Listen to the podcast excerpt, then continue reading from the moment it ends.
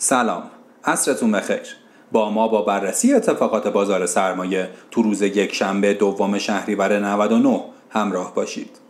شاخص کل با کاهش 3.7% به رقم 1,662,000 واحدی رسید. ارزش معاملات هم نصف مقادیر دوران اوج خود و در حدود تنها 10,000 میلیارد تومان بود.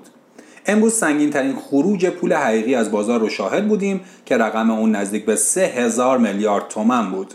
از روز گذشته که بازار سهام به تدریج در حال ریکاوری بود و با بهبود نرخ‌ها در برخی صنایع از جمله فلزات اساسی همراه شده بود و انتظار می‌رفت امروز هم به تدریج به سایر صنایع کشیده بشه، اما ناگهان پس از لحظاتی مجدداً جو ترس و وحشت رو تجربه کرد و کلیه نمادها و صنایع به سرعت به سمت صفحه فروش حرکت کردند.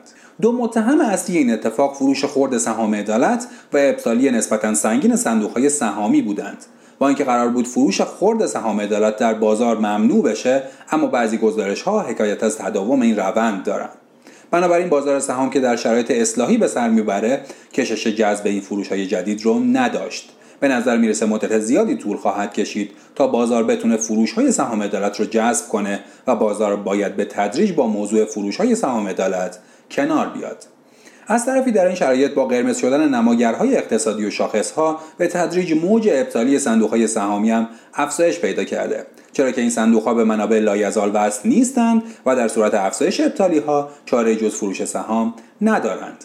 بنابراین هرچند فروش‌های صندوق‌های با درآمد ثابت به جهت حفظ حد نصاب‌های خود از بازار خودحافظی کردند، اما به همون میزان و با شدت بیشتری بر فروش صندوق‌های سهامی افزوده شده. امروز هر مقدار که در طرف خرید حقوقی‌هایی به جهت حمایت فعال بودند، به همان میزان هم مجموعه حقیقی و حقوقی فروشنده وجود داشت.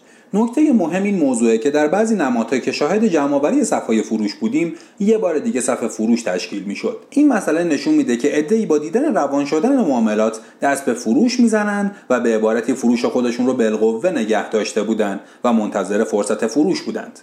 اما در شرایط فعلی پرسشی که پیش روی فعالان بازار قرار داره اینه که چه اتفاقی خواهد افتاد و بهترین تصمیم چه خواهد بود. همونطور که روز گذشته هم در موردش حرف زدیم، علیرغم شرایط وخیم در بازار امروز هنوز معتقد به یک ریزش همه جانبه و ورود به یک بازار خرسی نیستیم و به نظر میرسه تا حدود زیادی به پایان اصلاح عمیق بازار نزدیک شده باشیم. بی تردید فروش در این نقاط به هیچ وجه عقلانی نیست و با دید میان مدت بازار سهام میتونه بازدهی خوبی رو همچنان به همراه داشته باشه.